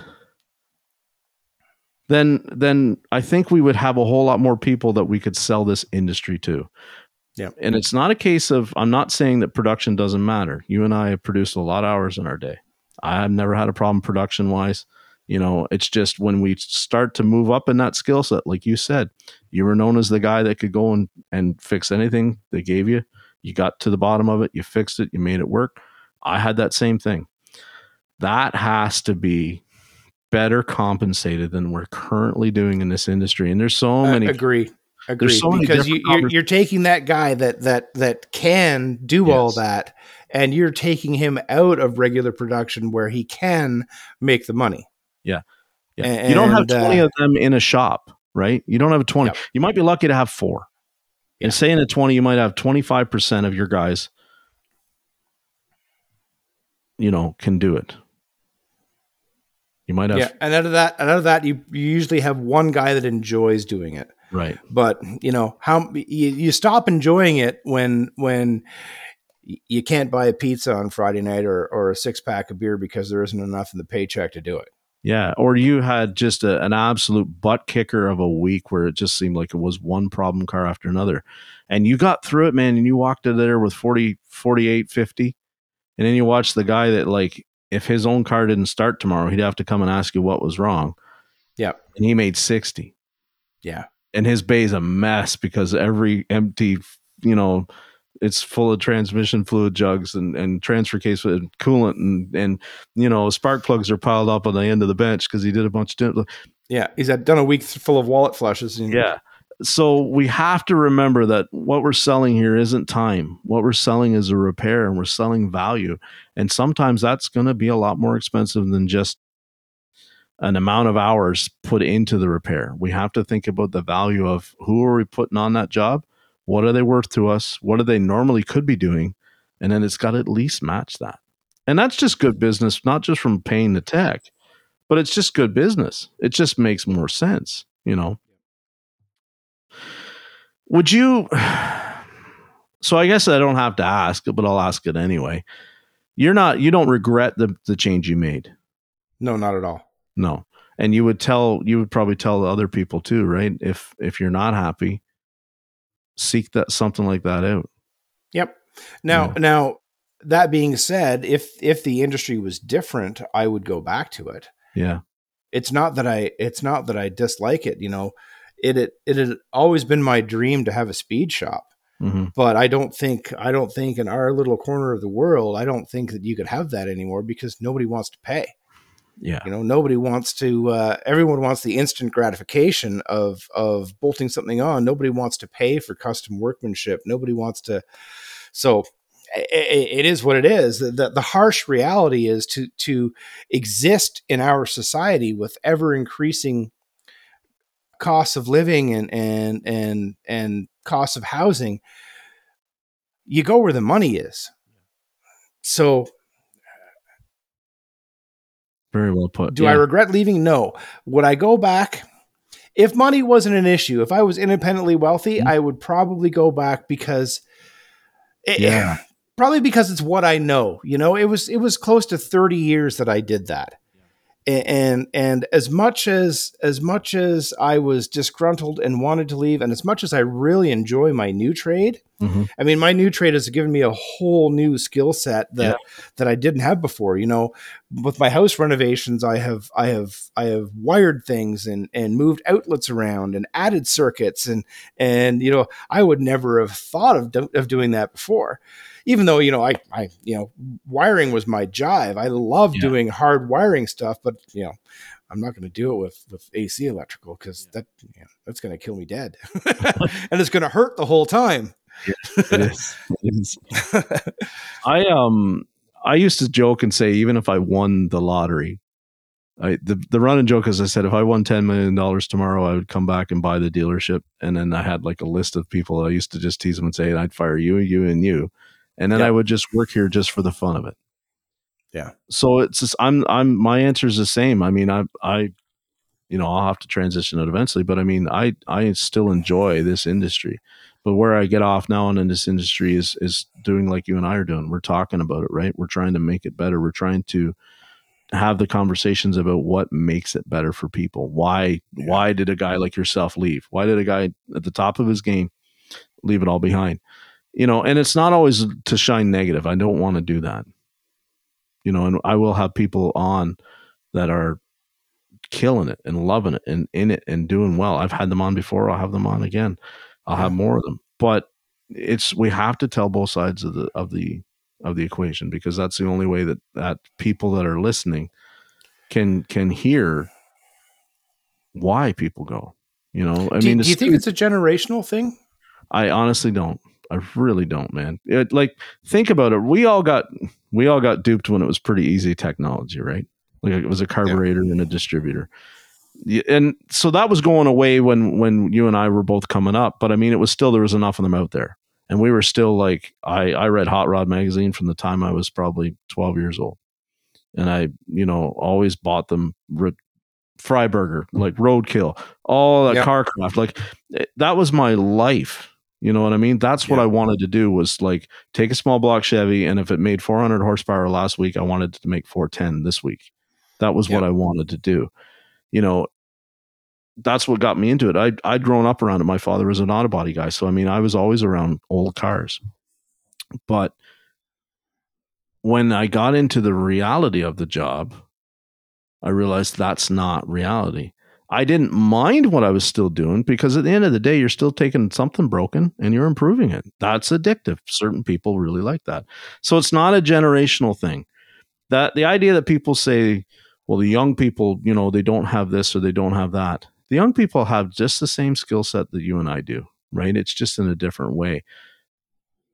What they get off on is they can go and hook up a computer and and load software and EEPROM work and stuff better than any any of us ever will. It's just yeah. where they're comfortable. They grew up with those components in their hand from the time they were four, right? Some kids have a cell phone when they're four that they're playing with. Their technology is their thing. It's not a generational thing. It's not that they don't want to work, but man, they're smart enough to know that if I'm going to walk in and I'm going to get paid only $18 an hour and I've got to be in charge of somebody's $100,000 Chevy, you know, Suburban Escalade, whatever. Yeah. And I'm in charge of making sure that that thing leaves with the wheels torqued properly, all the oil in the engine, the TPMS relearn, the oil, you know, oil life reset, and all that jazz for $18 an hour. Or I can go, do you want fries with that for $18 an hour? And I don't have to buy a bunch of tools and I don't have to spend $250 on a pair of work boots and I don't have to get docked out of my paycheck, you know, $50 a week for uniforms. If we can realize that we're not we're not playing ball yet with where we need to be to get the young people in, we're getting better. We're better. But we still have when we look at the cost of everything and we look at the, the tooling is such a huge thing. The tooling yeah. is such a huge thing and I was talking to a shop owner, local shop owner today, and he's trying to get somebody to come in. He just bought a used a used Macsimizer from our friend Chuck, and it's going in his shop and he's going to start filling tools into it so that if he gets a really good apprentice third year apprentice you know somebody about to write his license whatever her license and they're lacking that's going to be theirs to use we I'm starting to see more and more shops do that. But I mean, think of it when you and I were coming up 20 years ago, there wasn't you couldn't have walked into any dealer or any shop and they would have bought you a tool cart and they would have bought you tools. You know, it was just expected that, oh, you want to change oil here, you want to do brakes, you want to do tires, you want to do okay, you're going to need a torque wrench, you're going to need a torque stick, you're going to need a $200 Ingersoll impact gun. Uh, you're going to need all these sockets. You're going to need wrenches. Like, oh, and don't be borrowing people's too many times, or we're going to, you know, they're going to tell you to f off because right. three times and it's done. I'm not trying to say that we shouldn't be holding to them to that kind of thing, but it's such an obstacle now with the price of what stuff is. Yep. It, that, it, makes a difference, right? You know, when I started at Goodyear, it's like, uh, so I guess I should start to uh, what do I need for a tool list? Have you got a tool list? Oh yeah, don't worry about that right now. Well, I do have to worry about it because I don't want to come in here day one and not be prepared. Yep. Well, here's what's going to happen. Day one, we're going to give you a toolbox. Wait, what?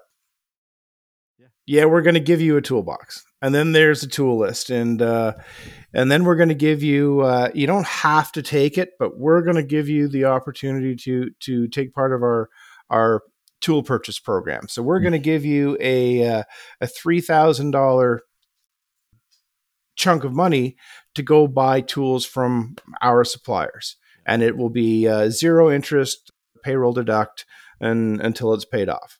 So if you don't have extra stuff that you want to bring in, don't bring your Snap-on stuff in here because you know, yeah, Yep. other people might be using it, then uh, then uh, you know leave the good stuff at home. But um, you know we'll take care of you. And I was thinking to myself, wow, nobody's ever done that for me before.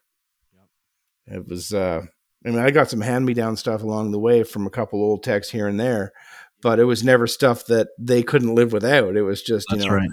this will make your life easier. Here's this old 9 16th that I bent and, you know, with 290 yeah. degrees in it, and it'll be great for adjusting distributors. Yeah. yeah. I was given it when there was no more distributors to adjust, right? So I, have done that too. I ended up with it. I've had some extra hammers. I've had some extra wrenches, some extra pliers, right? And I've seen the kid come in and, and he's a good kid. And, you know, it's like you're seeing them and they're spending a fortune every week on the tool truck. And it's like, okay, do you need a set of slip joint pliers? Yeah. You need a set of side cutters? Okay. I'll bring you some in. They're just sitting at home in a bag. They're not doing it. They're riding around the back of my vehicle. Like, you know, they're good stuff. They're old, but they still work. Like, quality stuff. Well, yeah. what I owe you for it? Just whenever. And that's the answer yep. I give. Whenever, you know, yep. which means then, you know, no stress. It just means that I appreciate you and, you know, I can see that you're you're making an effort, you're working hard, and that's what I want to do to help you stay doing what you're doing, you know. So I uh I want to thank you for having this conversation. Oh, thanks you know, for having me on. it, it um it's it's I think like I said earlier, it's important, and I, I mean I've you know I've been I've been jiving to get you to to do this because it's a different perspective than than anybody that's been on yet, right? Like there's lots of us that have left, but they're kind of harder to connect with, you know. Yeah. And because of the, how I knew how you would be was why I could have you on because you're going to be, you know, honest and upfront and level headed about it all. the, the, the the biggest thing for me to get used to not doing it every day is uh, okay. Number one, I drive a new vehicle mm-hmm. for a couple reasons. I need something dependable to get me to and from work every day, and, and not that an old vehicle can't be dependable, but I I I I, I bought a new vehicle because I needed something new that I didn't have to keep working on, and uh, well, I wanted something that I don't have to lie in, lie underneath in, in my gravel driveway anymore. Uh, that being said, I can't leave anything stock, mm-hmm. and uh, and but I have no problem farming out the stuff that I I don't want to do anymore. Yeah. You know, for the first time, for the first time in my life, it wasn't that long ago that I paid someone to build me an exhaust system, or I I paid someone to put a lowering kit in my dually, and. Mm-hmm. and uh, and it was it was a hard pill to swallow. I paid Mark to fix my boat. You yeah. know, it was uh it was like well, number one, now I can afford to, but number two, I I don't I don't want to do it anymore. Yeah. And, now, you know, I don't have the boat anymore. I had to I had to I had to let it go because other stuff had to take priority, but I don't regret it. No. But but now, you know, I uh, I take my truck in and I have it serviced at a small shop with a uh, the uh, a young owner operator has has gone out on on a limb and he's doing it on his own. So Mhm. I, I support him. You know, I don't I don't I don't ask what it costs. I don't expect to get any better deal than I would anywhere else. I expect it'll be a little bit less than the dealer, but that's you know Yeah. that's uh, I, I'm not getting the pressure.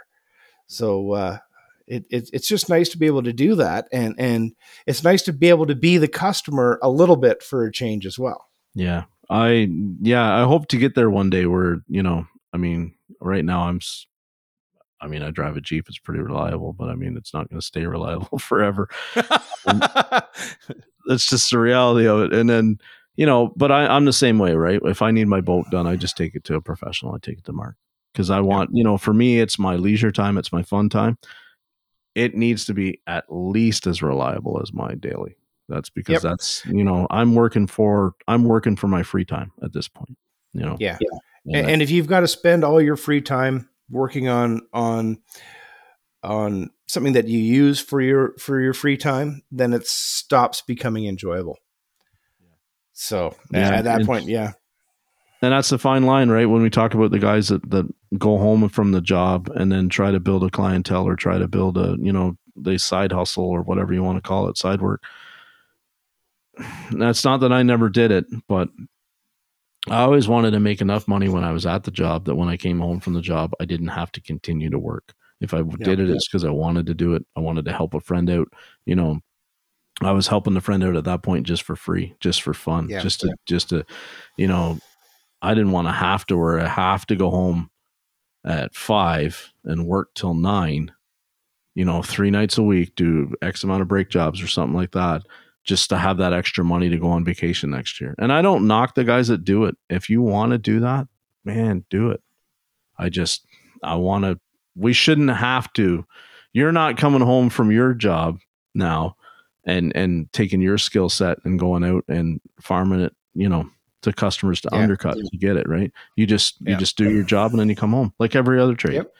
But you know, anyway, I won't take up any more of your time. I see your little cute doggy there. I was going to want to play with you. yeah, she wants to go out.